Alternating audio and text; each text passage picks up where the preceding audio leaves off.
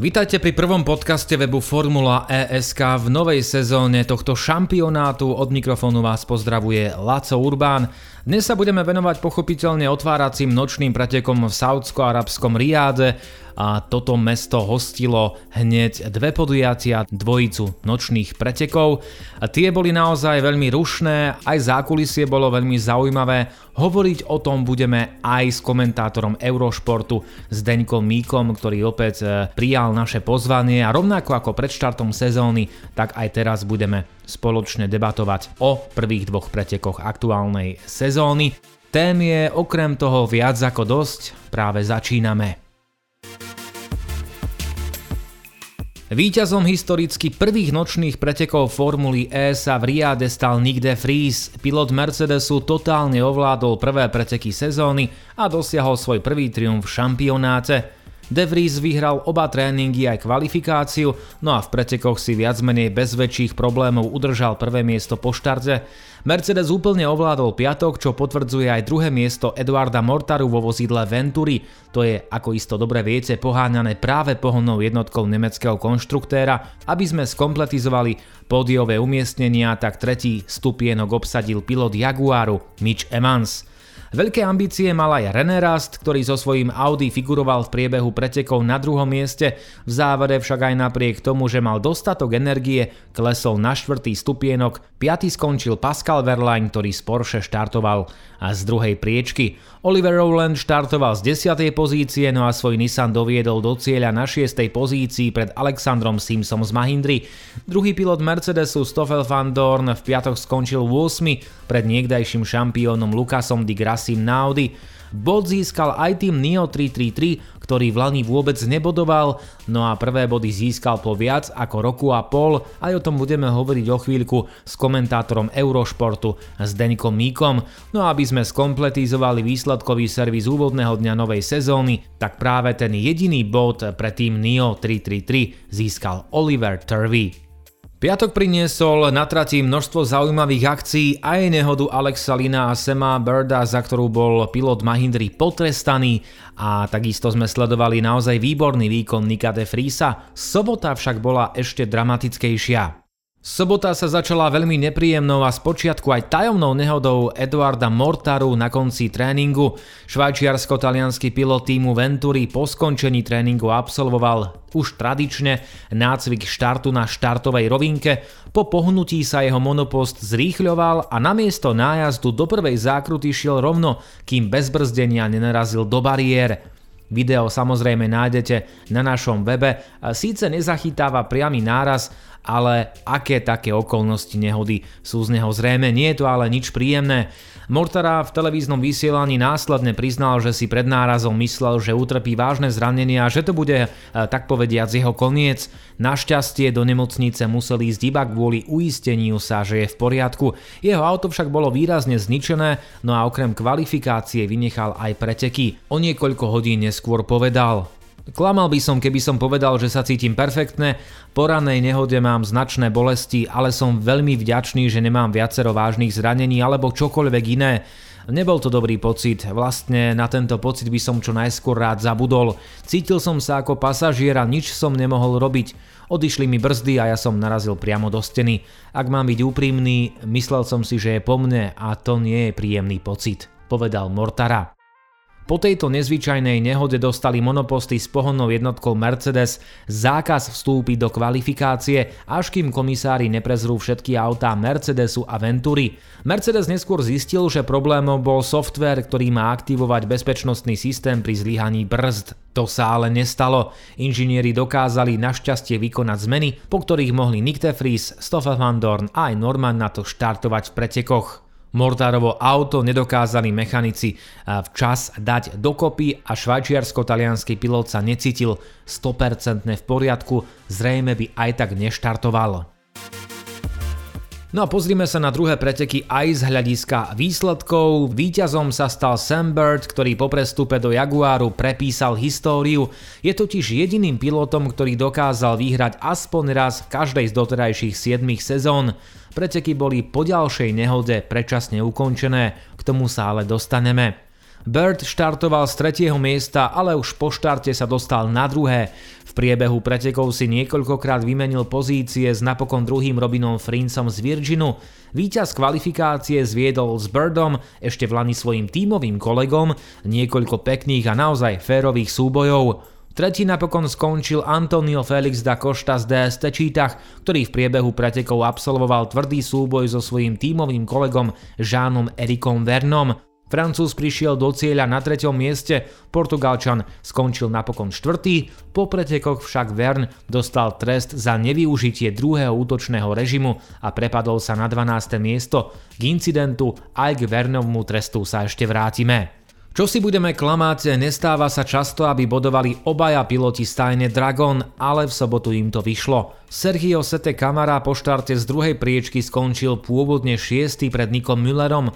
Obaja piloti sa však posunuli na 4. a 5. miesto, keďže okrem Verna dostal trest aj 5. Nick Cassidy. Pilot Virginu mohol byť prvým bodujúcim nováčikom, dostal však časový trest za prekročenie maximálnej povolenej rýchlosti počas fázy žltých vlajok na celom okruhu a klesol mimo bodovaných priečok. Ďalšie body po piatku získal v sobotu predtým Neo 333 opäť Oliver Turvey, ktorý položil základ svojho úspechu ešte v kvalifikácii. Body za 6. miesto ho istotne potešili. Na 7. skončil Oliver Rowland z Nissanu pred Lukasom Di Grassim na Audi. Po štarte z chvosta vďaka početným penalizáciám bodoval napokon aj 9. Nick de z Mercedesu Piatkový víťaz získal aj bod za najrýchlejšie kolo pretekov, no a na desiatom mieste evidujeme Pascala Verlaina vo farbách Porsche. Pochopiteľne nie všetci bodovali, tesne za bodmi zostal druhý pilot Porsche Andre Lotterer, za ktorého sa po treste prepadol Vern, až za ním skončil Stoffel van Dorn. Mercedes však doplatil na to, že po nehode Eduarda Mortaru z Ventury do kvalifikácie nemohli vstúpiť vozidla s pohonnými jednotkami Mercedes. O tom sme už hovorili. No a poďme k záveru pretekov, pretože tam to bolo skutočne nevýdané. Preteky predčasne ukončila nehoda medzi Maximilianom Günterom z BMW a Tomom Blomqvistom z NIO. Nemec bol v celej záležitosti nevinne. My sme si teda aspoň počas sledovania pretekov mysleli, že za najprv žltými vlajkami a safety carom a následne aj predčasným ukončením pretekov stojí práve táto nehoda. Nebolo to však tak. V tom istom čase totiž havaroval Alex Lin z Mahindry, ktorý svoj monopost otočil dole hlavou. K tomu sa vrátime hneď potom, ako si povieme, že priebežné prvé miesto medzi pilotmi patrí Nikovi de Friesovi pred druhým Samom Birdom a tretím Robinom Frinsom, medzi týmami vedie Jaguar pred Mercedesom a Virginom. No a poďme podrobnejšie k nehode Alexa Lina. Ten vyviazol z hrozivej nehody bez vážnejších zranení. Pilot Mahindry sa klzal dole hlavou viac ako 60 metrov a zastavili ho až bariéry. Mitch Evans prirovnal túto nehodu k nehode lietadla. Mnohí ďalší označili túto haváriu za najväčšiu v histórii Formuly E aj pri porovnaní s nehodou z vôbec prvých pretekov medzi Nikom Prostom a Nikom Heidfeldom. Tam to bolo tiež poriadne divoké. Čo sa vlastne stalo? Lin bojoval v závere s Evansom o 14. priečku, keď medzi dvojicou došlo počas brzdenia ku kontaktu. Mahindra sa zachytila medzi Evansov Jaguar a stenu, no a následne bola katapultovaná do vzduchu. Televízne kamery sa niekoľko sekúnd predtým venovali už spomínanej nehode medzi Günterom a Blomqvistom, haváriu Lina však nezachytili. Krátko po pretekoch sa na Twitteri objavil aspoň nejaký taký záznam, ktorý potvrdzoval, že išlo o veľmi vážnu nehodu, Neskôr vedenie série zverejnilo zábery z priemyselnej kamery, ktoré boli naozaj desivé. Evans hneď po nehode zašiel k Linovi, ktorý sa zdal byť relatívne v poriadku. Evans to opisoval takto. V podstate som sa pred Alexom pred 18. zákrutou tvrdo bránil, boli sme naozaj blízko steny a on neubral. Či tam bol priestor? Nie som si istý, musím si pozrieť opakované zábery. Dúfam, že bol a že som neporúšil pravidlá. Trafil ma do zadného kolesa a letel vzduchom, čo bolo dosť škaredé. Hovoril som s ním, vyzerá fajn. Vedenie pretekov najprv aktivovalo fázu žltých vlajok na celom okruhu a neskôr prišiel na trať safety car, avšak napokon museli byť aktivované červené vlajky, aby mohli Lina vyslobodiť z auta. Pilot Mahindry podstúpil vyšetrenia v zdravotníckom centre v areáli okruhu a následne bol prevezený do miestnej nemocnice na pozorovanie. Línie v týchto momentoch už doma v Spojenom kráľovstve, odkiaľ pred niekoľkými hodinami pozdravil všetkých, ktorí mu držali palce. Britský pilot Mahindry našťastie vyviazol z tejto nehody viac menej v poriadku, ale ak si pozriete záznam z nehody na našom webe, tak sa možno budete čudovať rovnako ako my. V sobotu sa nehovorilo len o nehode Alexalina, aj keď to bola jednoznačne najvážnejšia téma. Sobotné preteky totiž priniesli množstvo akcie, chaosu, spomínaných nehôd, ale aj pekných súbojov či dodatočných trestov. V motošporte relatívne často výdame tímovú réžiu, čo je samozrejme pochopiteľné, keďže každý tím chce dosiahnuť čo najlepší výsledok. Piloti s tým však majú občas problém, no a to bol aj tento prípad. Vo Formule E tento zvyk zatiaľ vo veľkej miere odmieta tým DST čítach. Obhajcovia titulov zažili v Lani Trenice medzi vtedajším obhajcom Žánom Erikom Vernom a jeho kolegom Antoniom Felixom Dakoštom, ktorý napokon získal titul. Obaja piloti aj tým sa počas predsezónneho obdobia vyjadrili, že sa Dakošta a Vern vzájomne rešpektujú, no a čítali sme alebo počuli jedno krásne PR vyhlásenie za druhým. Sobotné preteky však museli potešiť oko fanúšika, pretože obaja jazdci sa ocitli vedľa seba a nič si nedarovali. Pravda, ich fanúšikovia si veľkú radosť nemali, pretože tvrdými súbojmi stratili drahocenný čas, ktorý mohli využiť na boj o víťazstvo, ktorý bol v tej chvíli v celku reálny. Vern a Dakošta boli na 3. a 4. mieste a doťahovali sa na neskoršieho víťaza Sema Birda z Jaguaru a napokon druhého Robina Frinsa z Virginu. Zdalo sa, že po štarte zo 7. a 9. miesta kolegovia spolupracovali, pretože sa dostali až za lídrov. Viackrát došlo k výmene pozícií aj počas normálneho, respektíve útočného režimu. Niekoľkými zákrutami prešli obaja prakticky vedľa seba, ale na autá vpredu stratili cenné 3 sekundy. Video z ich súboja nájdete na našom Instagrame. Vern skončil pôvodne tretí pred Dakoštom, ale po dodatočnom treste za nepoužitie druhého útočného režimu klesol na 12. post a na pódium sa paradoxne dostal práve jeho kolega. Francúz bezprostredne po pretekoch povedal, že mal mať prednosť. Citujeme – keď mal on útočný režim, pustil som ho, pretože sme tým a nesnažíme sa o nadspotrebu počas vzájomného predbiehania, keď nie sme v rovnakom móde. Mal som viac energie ako on a blížil som sa, šiel som na stranu, no a myslel som si, že ma pochopiteľne vidí a že spraví to isté, ale on zostal na vonkajšku. V poslednej zákrute sme sa dotkli, keďže nebrzdil a obaja sme narazili. Musíme sa interne porozprávať a pozrieť sa, čo sa stalo. Predpokladám, že si myslí, že to nie je jeho chyba. Myslí si, že som chybil ja. Ale ako som povedal, preberieme to vo vnútri a vydiskutujeme si to ako dospelí muži, sme súčasťou jedného týmu. Dodal Vern pred poradou týmu, ktorá nasledovala. No a takto to videl šampión Dakošta, ktorý v televíznom rozhovore na situáciu reagoval s úsmevom, ale iba formálnym. Povedal, Preberieme to interne, povedzme to tak. Normálne dvihnem ruku, keď sa mýlim, rýchlo som sa pozrel na záznam, prediskutujeme to interne, ak dospejeme k tomu, že som sa mýlil, tak to priznám, ale tento raz si tým nie som taký istý. Po pretekoch a vyjadreniach oboch jazdcov nasledovala počas noci interná debata, po ktorej šéf týmu Mark Preston pred race povedal – bolo to živé, ale konštruktívne. Situácia na trati zmiatla v danej chvíli asi všetkých. Očividne sa navzájom trochu otlkali, čo nebolo ideálne. Nešli vpred za chlapcami, ktorí boli na čele. Vždy je tu nový scenár, môžete vidieť obe strany príbehu v podaní jazdcov a to, prečo si mysleli, že sa niečo stalo. Celá situácia sa odohrala v priebehu necelého kola, teda naozaj rýchlo.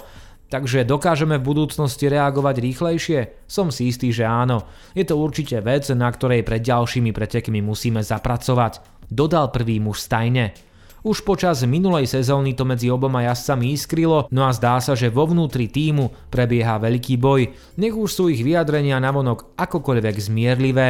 Súboju medzi Vernom a Dakoštom sa budeme o chvíľku venovať aj s komentátorom Eurošportu Zdeňkom Míkom. Úvodné podujatia sezóny to neboli len chválospevy, ale aj kritika. Podujatie v Riade bolo podrobené veľkej kritike kvôli údajnej účasti viacerých VIP hostí napriek komunikovanému prísnemu COVID-19 protokolu, ktorý platil v Lani v Berlíne aj vo Valencii. Nočné preteky sa konali vďaka výnimke, ktorú dala krajina účastníkom Formuly E. Poďme ale k veci. Aj keď podujatie prebehlo za zatvorenými dverami, zúčastnilo sa na ňom približne tisíc špeciálnych hostí. Niektorí z nich mali prístup aj na štartový rošt, respektíve do boxovej uličky. Viaceré týmy vraj boli účasťou týchto osôb vo svojej blízkosti znepokojené. Problém mali vidieť v dodržiavaní adekvátneho odstupu. Toto tvrdenie bolo potvrdené televíznymi zábermi, čo spustilo relatívne veľkú vlnu kritiky. Miestny promotér tvrdí, že bezpečnosť ohrozená nebola, keďže všetci ľudia boli v exteriéri a nosili masky. V súvislosti s pretekmi v Riáde museli všetci akreditovaní účastníci podstúpiť dvojdňovú karanténu a následne absolvovať PCR test v miestnom zdravotníckom centre. Neoficiálne správy hovoria o dvoch nakazených, ktorých sa podarilo včas izolovať. Formula E však tentoraz žiadne oficiálne výsledky testovania nezverejnila, pričom minimálne po Berlíne tak spravila. No a aby toho nebolo málo, tak po sobotných pretekoch informovali viaceré médiá o raketách nad Riádom. Počujete dobre. Koalícia vedená Saudskou Arábiou ešte v sobotu informovala o zmarení raketového útoku zo strany jemenskej skupiny Hútijov. V súčasnosti nič nenasvedčuje tomu, že by cieľom leteckého útoku mali byť preteky Formuly E. Vzdušný priestor nad Riádom bol v sobotu na približne pol hodinu uzavretý. Podľa miestnych predstaviteľov neboli preteky ani bezpečnosť účastníkov ohrozené tejto chvíli vám ponúkame rozhovor s komentátorom Eurošportu s Deňkom Míkom, s ktorým sme sa rozprávali v predošlom podcaste ešte pred štartom sezóny o tom, čo nás čaká a na čo sa vlastne môžeme tešiť. Takto sme sa porozprávali po úvodných dvojitých nočných pretekoch v saudsko-arabskom Riáde. Hosťom nášho dnešného podcastu je po eh, minulom eh, dieli opäť komentátor Eurošportu Zdenek Míka, s ktorým sme sa rozprávali o štarte Formuly E, o štarte novej sezóny. Máme za sebou úvodné preteky v saudsko-arabskom Riade, no a tie priniesli takmer všetko, možno že úplne všetko, nehody, skvelé akcie, chaos, drámu, ale aj napríklad raketový útok či kritiku za účasť VIP hosti na štartovom rošte, čo sa nepáčilo verejnosti, teda niektorým ľuďom a aj niektorým tímom. Zdenek, ako si ty vnímal podujatia v Saudskej Arábii? Tak eh, nejdřív ahoj Laco, tobě i všem posluchačům. Tak závody eh, jsem vnímal pozitivně, protože se konečně sezóna rozjela, ale jak si říkal, eh, byl to chaos, bylo tam od všeho něco. Po sportovní stránce jsme viděli dva úplně odlišné závody, alespoň pokud jde o, řekněme, souboje v nejlepší pětce. Jinak tam byla samozřejmě celá řada věcí, nevím, čím si začít. Asi by som sa najprv zastavil pri De Vriesovi, teda mohli by sme na to ísť chronologicky, čo sa udialo v piatok, pretože Nick De Vries bol skutočne dominantný nielen počas pretekov, ale už aj počas štvrtkového tréningu, takisto v piatok vyhral tréning aj kvalifikáciu, dokonca si pripísal aj bod za najrýchlejšie kolo v skupinovej časti kvalifikácie. No a Oliver Rowland krátko po pretekoch a povedal aj to, že sa obáva dominancie Mercedesu, a bojí sa toho, že vo Formule to bude také isté ako ve v jednotke. Tak ako, ako ty si vnímal počínanie si De Friesa? Tak eh, když jsem viděl ty časy už od čtvrtka, tak jsem si říkal, že někde Fries má našlápnuto k tomu, aby se konečně dočkal vítězství a to se nakonec potvrdilo. Eh, já bych úplně nezdílel eh, názor Oliho Rowlanda. My jsme se o tom bavili minule. Platí, že Mercedes asi má o něco větší šance než třeba ostatní týmy, ale ta šance není nějak markantní větší a bylo to vlastně hned druhý den vidět. Navíc tím, jak se jezdí kvalifikační skupiny, tak eh, ti, kteří jsou vepředu v tabulce, to mají o poznání horší. Takže Mercedes ukázal, že je aktuálně asi eh, nejlépe připraveným týmem, ale rozhodně bych to neviděl tak, že bude eh, sbírat vítězství jako na běžícím pásu. Mm, v piatok vlastně tú dominanciu Mercedesu, aspoň čo sa týka uh, toho prvého preteku. Potvrdil aj druhým miestom Eduardo Mortara uh, vo vozidle Venturi, ale veľkým takým veľkou témou alebo veľkým príbehom prvého dňa boli prvé body pre stajňu NIO po takmer po viac ako roku a pol naposledy za 10. miesto bodoval Oliver Turvey ešte v New Yorku 2019. Tak ako, ako si vnímal ty ukončenie tejto série? Tak eh, bylo to asi potvrzení toho, že všichni před sezónou upozorňovali, že ta eh, letošní eh, sezóna nebo ten letošní ročník bude asi nejvyrovnanější a každý bude mít možnost bojovat o nejlepší desítku. Oliver Tervy je vynikající závodník, o tom žádná. Chtělo by se říct, že možná má smůlu nad týmy, že to nedotáhl třeba ještě dál, nebo že třeba nemá v životopise uh, zvučnější týmy nežli, nebo automobilky než je NIO, ale na druhou stranu on dokáže z toho balíčku vytěžit hodně. Už v té minulé sezóně jsme ho viděli třeba někdy startovat vepředu, potom se ukázalo, že NIO uh, nemá potom tu pořádnou efektivitu v závodě, takže platí, že kvalifikace je naprosto otevřená v poli Formule E, potom jak to bude v závodě, to se uvidí podle okolností. A může tam být nějaký safety car, může tam být něco nepředvídatelného a i NIO, které teoreticky bude startovat vepředu, se nakonec eh, na bodech udrží, což se eh, do jisté míry ukázalo v sobotu, kdy sice NIA padala pořadím, ale nakonec se na body dostala. No ak sme už spomínali teda sobotu, tak tá bola asi o dosť dramatickejšia ako piatok. Už havária Eduarda Mortaru bola veľmi nepríjemná. No a takisto zaujímavý bol aj následný zákaz štartu pre Mercedes a Venturi v kvalifikácii. Ako si vnímal ty túto situáciu, nielen Mortarovú haváriu, ale aj to, ako e, šampionát vyriešil situáciu potom s Mercedesom a Venturi? Tak po stránce pořadatelů to bylo jednoznačně správné rozhodnutí, že nechtěli eh, dopustit žádné další riskování, když se eh, vlastně přišlo na to, že to byla nějaká chyba v nastavení. Mercedes potom potvrdil, že eh, aktualizoval software, takže proto dostali vozy s tímto hnacím ústrojím zelenou pro samotný závod. Takže bych řekl, že po stránce pořadatelů jednoznačně správné a odvážné rozhodnutí, i když týmy Venturi a Mercedesu sami deklarovali, že nechtěli riskovat a vlastně byli zajedno s pořadateli s tím, že do kvalifikace nenastoupí, dokud nebudou mít jasno, že to všechno bude v pořádku. Mm-hmm.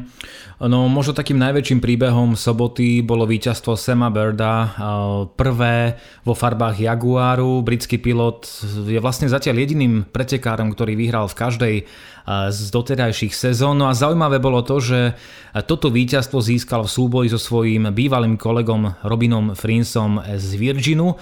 Ako si hodnotil ich súboj priamo na trati? Jejich souboj byl skvělý. Prostě jedním slovem výtečný. Robin Frinz eh, ukázal, že je eh, tradičně jedním z nejzdravějších závodníků.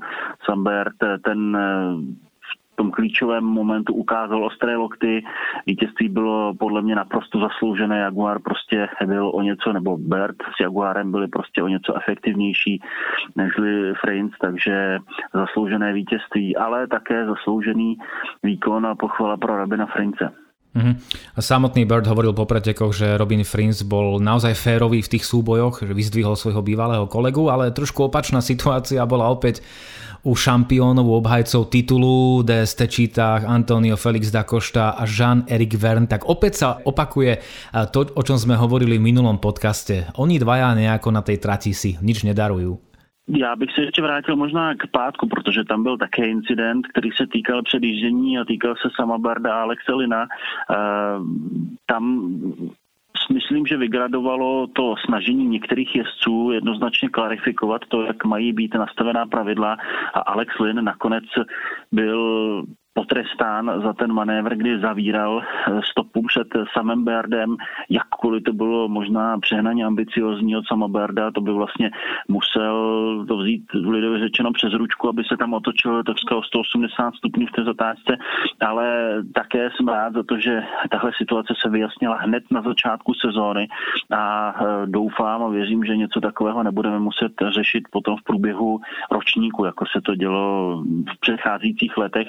A a někteří jezdci, kteří s tímhle incidentem Lina a Berda neměli vůbec žádné dočinění, to potom kvitovali, že vlastně teď snad bude jasno a chtěli, aby to opravdu bylo jednoznačně vyloženo, protože jedna věc je to, co stojí v pravidlech, tam vlastně stojí to, že když se jezdec vrací na druhou stranu, tak tam musí nechat minimálně na šířku jednoho auta, ale druhá věc je, jak jsou pravidla vykládána a ten pomyslný precedens teď je snad nastaven, nastaven jasně. A čo sa týka havárie Alexa Lina, tak vlastne tá ukončila sobotné preteky. My sme najprv nevedeli, čo sa deje, pretože kamery zachytili nehodu Maximiliana Günthera a Toma Blomqvista a nasledovali najprv žlté vlajky. Potom prišiel safety car, následne červené vlajky, tak to bol, to bol trochu chaos, až potom neskôr sme zistili, že o čo vlastne ide.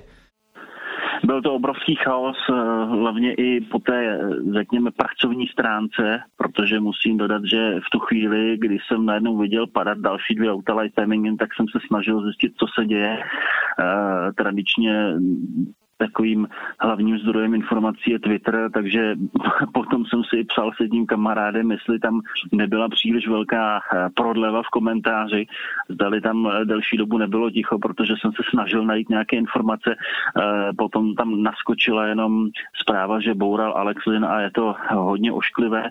Ono to tak někdy bývá, vzpomínám třeba na havárii v Makau Sofie Fleršové, kde jsem ještě zahlédl to letící auto, ale pak už se nikde ten záběr eh, neobjevil v tom živém přenosu. Tehdy to bylo z nějakých etických důvodů, kde že prostě ten záběr nezařadila. Eh, my jsme potom dostali informaci zpětně vlastně o den později, proč havárie Alexelina nebyla vůbec v přímém přenosu. Ne proto, že by eh, nikdo z režie nechtěl, ale ten, ten systém byl popsán takže hlavní televizní kamera snímala souboj eh, Maxio Gintra s Tomem Blomqvistem a byla vlastně zazumovaná na tu dvojici, která bojovala kousek před touto dvojicí o pár sekund dříve, takže eh, pro televizní kameru tam nebylo žádný záběr té bouračky mezi Alexem Linem a Mitchem Evansem, ale posléze se vlastně až objevil ten záběr z průmyslové kamery. Ono to sice vypadá jako relativně kvalitní záběr, takže to možná je matoucí, ale byla to průmyslová kamera, která to zachytila, proto ty záběry v tom eh, přímém přenosu nebyly. Také bych si možná ještě u téhle příležitosti postěžoval, protože eh, pro letošek došlo k takové nějaké divné změně, že lifetiming se vlastně zastaví v okamžiku, kdy je závod odmáván. Takže v tu chvíli člověk také se snaží dohledat nějaké výsledky a vzhledem tomu, že to bylo mnohem, mnohem hektičtější po stránce těch výsledků v sobotu než v pátek, tak eh, od teď si asi budu muset vždycky udělat nějaký print screen toho, jak, jak to vypadá v okamžiku dojezdu. Eh, tohle se úplně moc nepovedlo, ale byl to prostě chaos. Tento chaos vlastne pokračoval aj po skončení pretekov. Niekoľko hodín po skončení začalo vedenie pretekov rozdávať tresty. No a na toto sa chcem opýtať, toto ma zaujíma, pretože už počas kvalifikácie v piatok havaroval v štvrtej skupine na konci Sergio Sete Kamara z Dragonu a Tom Blomqvist, Nick Cassidy a ešte jeden pilot, na ktorého si momentálne nespomínam, dosiahli časy, ktoré by ich dostali do Super Bowl, ale tým pádom, že boli eh, vyvesené žlté vlajky, tak ich časy boli odobraté. Eh, je to také zaujímavé, že títo piloti nedostali teda ešte jednu možnosť odjazdiť rýchle kolo. Ako vnímaš ty tieto pravidla? Lebo je to také trochu zvláštne. Ano, tohle se bude muset ještě vyřešit e, a jasně specifikovat, protože závodníci neměli prostě možnost e, zajet to ostré kvalifikační kolo a ne vlastní vinou. A ty, když si narážel na ten výsledkový chaos po závodě, tak si měl určitě na mysli i ty penalizace, které se rozdávaly a týkalo se to Verněho, Rasta, Blomqvista, kteří všichni dostali 24 sekund za jako kdyby průjezd boxovou uličkou, protože po druhé neaktivovali útočný mod, jenže také ne vlastní vinou tak nemohli učinit. Takže tohle bude potřeba nějakým způsobem vyřešit eh, do budoucna. Pokud jde o kvalifikaci, možná se dočkáme toho, že třeba na konci té dané kvalifikační skupiny jezdci budou mít ještě jednu možnost odjet ostré kolo, ale v případě toho závodu teď od boku nedokážu vymyslet nějaké jednoduché a elegantní řešení, protože něco takového se prostě eh, občas, občas může stát. Něco jiného je, když, když třeba je povinný pit stop v závodě a je tam, je tam výjezd safety caru, tak tam ten pit stop absolvuješ, byť také musí být ještě specifikováno, pokud ten pit stop absolvuješ pod plnou žlutou a normálně bys neměl, ale tady, když musíš něco aktivovat, je to strašně těžké najít nějakou schodu. Na druhou stranu Myslím si, že řešením není to, aby bylo možné aktivovat útočný mod během, během safety caru, jako to bylo na začátku, protože jsme to viděli, eh, že při některých incidentech, kdy nejprve byla vyvěšená žlutá vlajka v jednom sektoru a týmy začaly tušit, že bude třeba plná žlutá, tak někteří jezdci hned přistoupili k té aktivaci vůbec to na mě nepůsobilo dobrým dojmem. Eh, myslím, že tím si jasně dávali najevo, že ta aktivace prostě stojí víc, než kolik můžou potom následně vytěžit z vyššího výkonu. Nebo respektive, že ztratí tu pozici na trati tou aktivací a potom ten vyšší výkon ne všichni asi dokážou uplatnit pro to předjetí na zpátek. Čo sa týka bezpečnostného protokolu, ktorý zaviedla vlastne Formula E už v Lani v Berlíne počas toho superfinále a takisto aj počas predsezónnych e, testov vo Valencii, e, tak teraz sa objavila tak trochu aj vlna kritiky za to, že na štartovom rošte aj v boxoch sa nachádzalo relatívne dosť veľa ľudí. Čo si o tom ty myslíš? To je jedna, jedna časť otázky. A druhá časť otázky je, nevieš, kto bol z tých testovaných ľudí pozitívny, lebo hovorí sa o dvoch pozitívnych. V tuhle chvíli přesto informaci nemám.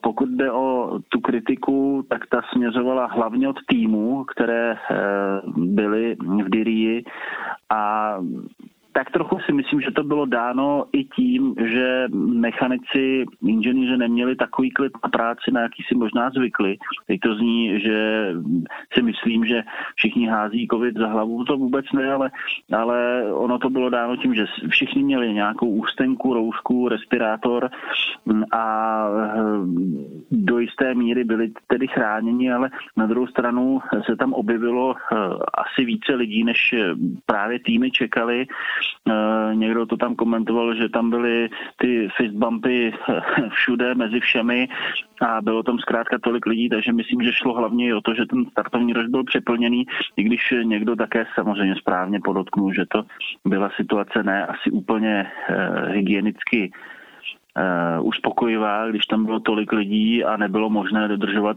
jasné sociální distancování. Uh, bylo to vidět uh, na některých záběrech, že tam, kde byl štáb, tak tam se většinou utvořilo takové kolečko, kde moc lidí nevstupovalo do záběru, ale, ale periferně tam bylo možno vidět, jak je tam řada hostů, takže na tohle si příště určitě pořadatelé budou muset dávat pozor.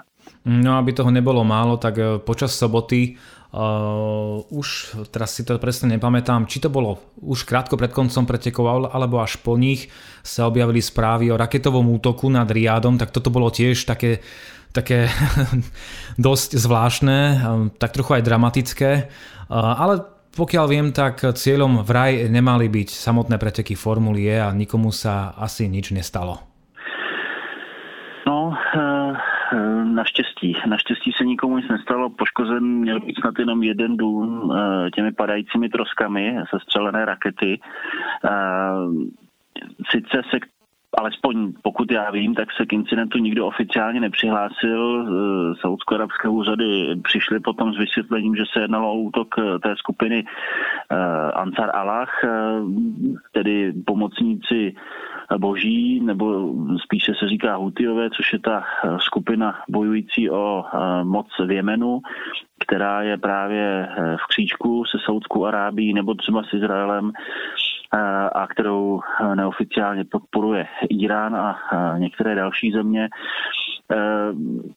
je to pro nás Evropany situace eh, nepoznaná eh, a pro saudsko-arabské pořadatele je to asi významné memento, protože se letos mají jet eh, v Džidě také závody, nebo má se tam jet závod Formule 1.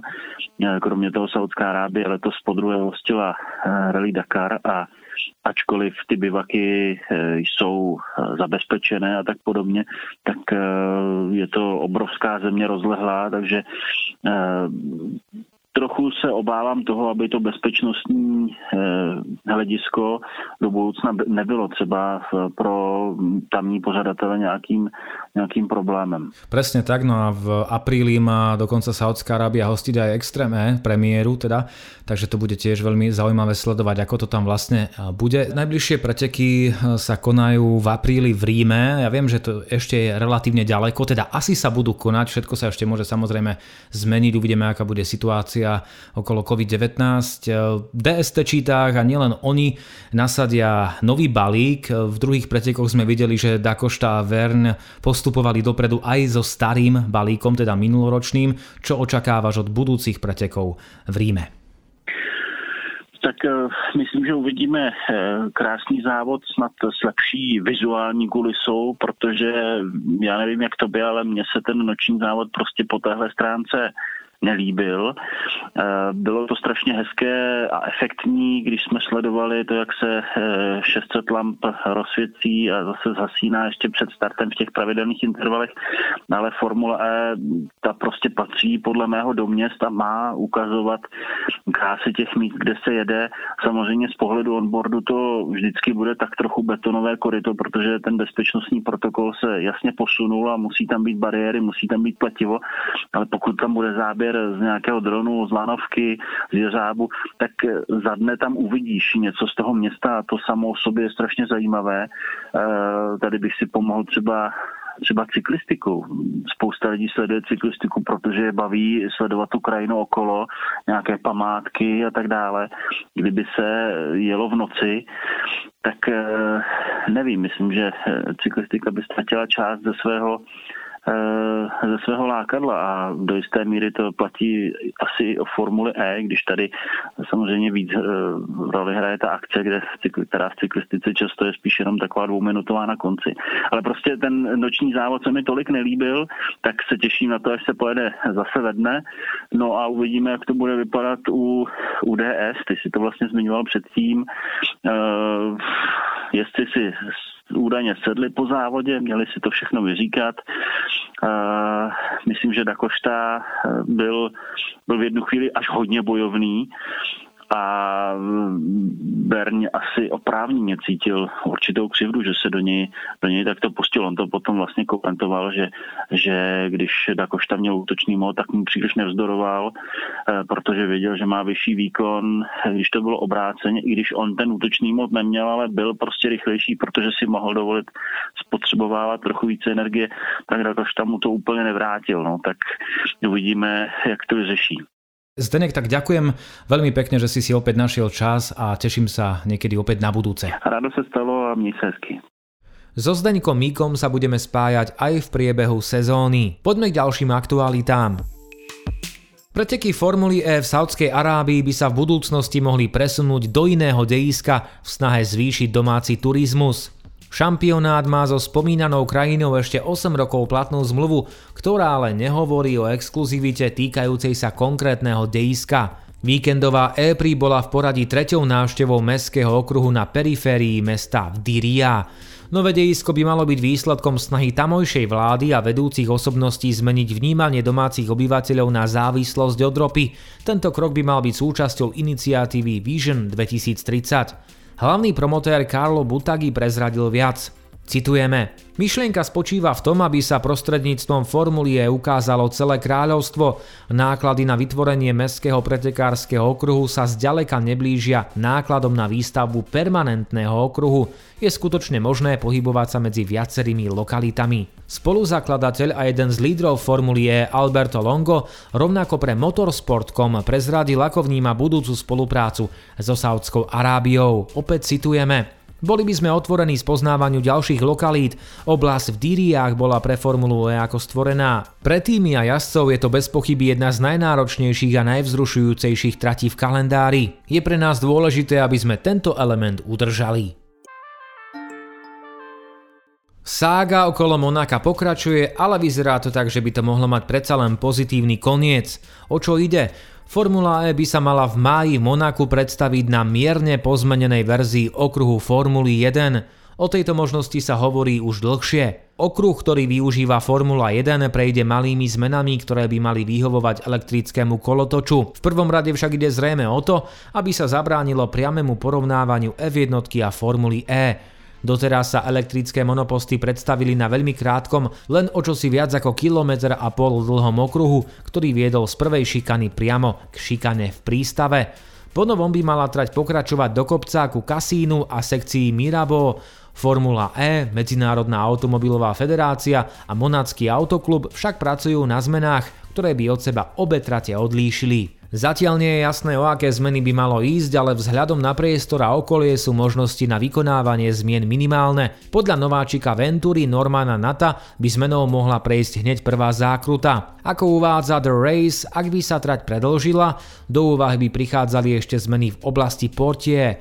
Špecializovaný portál poukazuje na možnosť pridania ľavotočivej zákruty do portier a potom dlhej tiahlej zákruty do Avenue Princess Grace. Pridaná časť by smerovala do ikonického tunela. Druhou alternatívou by mohol byť zložitejší komplex medzi Laraskas a poslednou zákrutou pred cieľovou rovinkou. Šéf Medzinárodnej automobilovej federácie pre Formulu E a inovatívne motošportové projekty Frederick Bertrand pre rovnaký zdroj doplnil. Na jednej strane chceme zachovať špecifickú stránku Formuly E, teda nepretekať na povedzme normálnej trati. Na druhej strane Monako je okruh, ktorý je v prvom rade ikonický, takže je náročné len tak prísť a povedať zmeňme ho. A poďalšie, ak chcete Monako zmeniť, je potrebné presunúť budovy, čo takisto nie je jednoduché. Našli sme dobré riešenie, ako okruh prispôsobiť Formule E.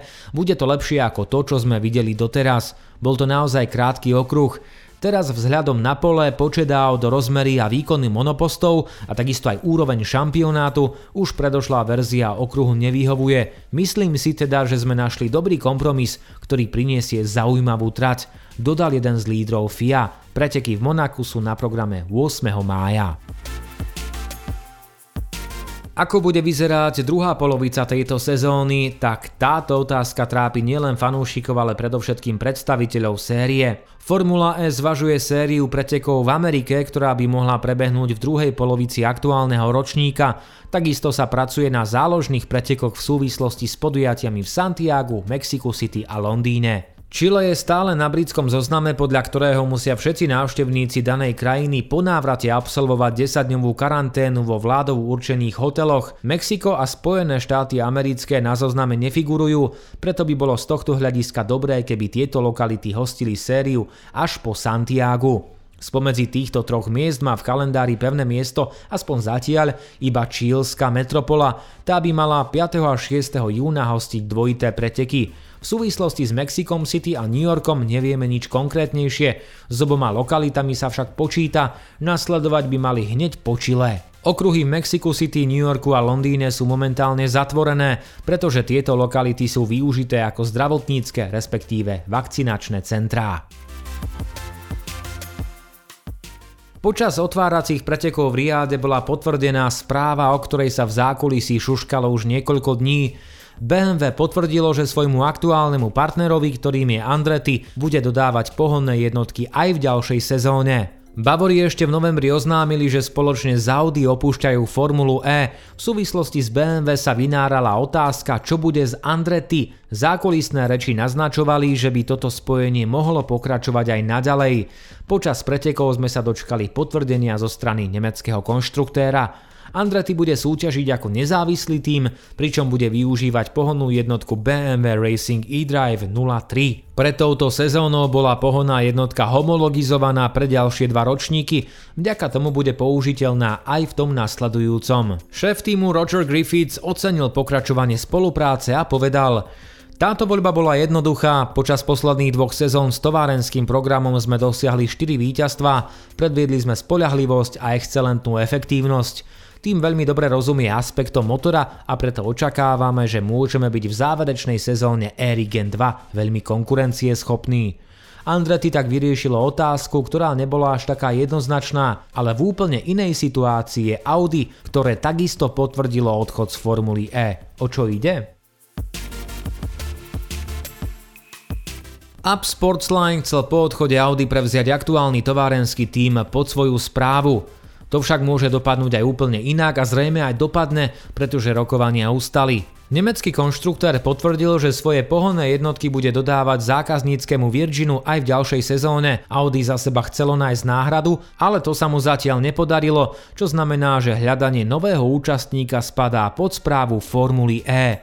Pôvodne sa čakalo, že Audi prevezme partner Apt Sportsline, ktorý prevádzkuje tým od začiatku šampionátu a prevádzkoval ho až do roku 2017, keď stajňa prešla pod krídla Audi. Zo strany Apt Sportsline nebolo nič potvrdené, ale The Race informuje, že celé odzelenie je frustrované zo skutočnosti, že k dohode z Audi nedošlo vo vymedzenom čase, po ktorom sa táto úloha preniesla na Formulu E. Tieto okolnosti by vraj mohli otvoriť cestu McLarenu, ktorý prejavil záujem o vstup do série už od budúcej edície. Šéf britského týmu Zac Brown bol minulý týždeň v Riade, kde sa mal stretnúť so zástupcami série i niektorých tímov. Brown má väzby aj na Andretti, s ktorým prevádzkuje spoločný tím v rodiacej sa sérii Extreme, avšak BMW medzičasom potvrdilo, že bude dodávať pohonné jednotky práve týmu Andretti, s ktorým spolupracuje aj teraz. Okrem McLarenu sa hovorí aj o záujme Alfa Romeo alebo Maserati, no a ponovom sa spomína aj dvojica Hyundai a Kia. Niekdajší šampión Lukas Di Grassi má za sebou detailné rokovania s konkurenčnými týmami v súvislosti so svojou budúcnosťou po odchode Audi. Pred Race povedal, že má na stole ponuky od najmenej dvoch tímov a že rozhovory sa už začali. Doplnil však, že vo Formule E bude pokračovať iba vtedy, ak si zabezpečí miesto v konkurencie schopnom monoposte, s ktorým bude môcť bojovať o titul. Citujeme. Nebudem sa rozhodovať veľmi skoro, toto rozhodnutie nie je o peniazoch. Myslím to tak, že je dobre zarábať peniaze, ale toto by pri mojom rozhodovaní zohrávalo malú úlohu, ak by som mohol prestúpiť do týmu, ktorý mi dá auto, s ktorým viem bojovať o víťazstvá a tituly. Ak to nebude tento prípad, tak nemám žiadny problém skoncovať s pretekaním a všetko sústrediť na iné veci a iné projekty. Aj preto by sa chcel Digrasi z Audi rozlúčiť úspechom, dodáva. Tejto chvíli mám dobré auto, sústredím sa na to, aby som vyhral čo najviac pretekov a snáď aj titul. Budem sa pokúšať nájsť tým, ktorý mi dá dobrý pracovný projekt do budúcna. V takom prípade zostanem vo Formule E. Mal by to byť môj prvoradý cieľ. Ak sa Audi rozhodne, čo chce robiť s programom LMDH, možno by to mohla byť takisto možnosť ale nemám sa prečo ponáhľať. Po minulej sezóne ukončil svoju kariéru bývalý pilot F1 a niekdajší jazdec tajní Dragon a Mahindra vo Formule E Jerome de Ambrosio, Belgičan sa stal zástupcom šéfky týmu Venturi Suzy Wolfovej. Či čaká na Digrasiho rovnaký scenár, Brazílčan povedal – Teraz nie, z dlhodobého hľadiska možno, záleží na mnohých faktoroch, ale v najbližších rokoch sa tak nestane. Poviem to samozrejme opäť, ak sa naskytne správna príležitosť, budem uvažovať o všetkom, čo považujem za vzrušujúce, dodal skúsený pilot.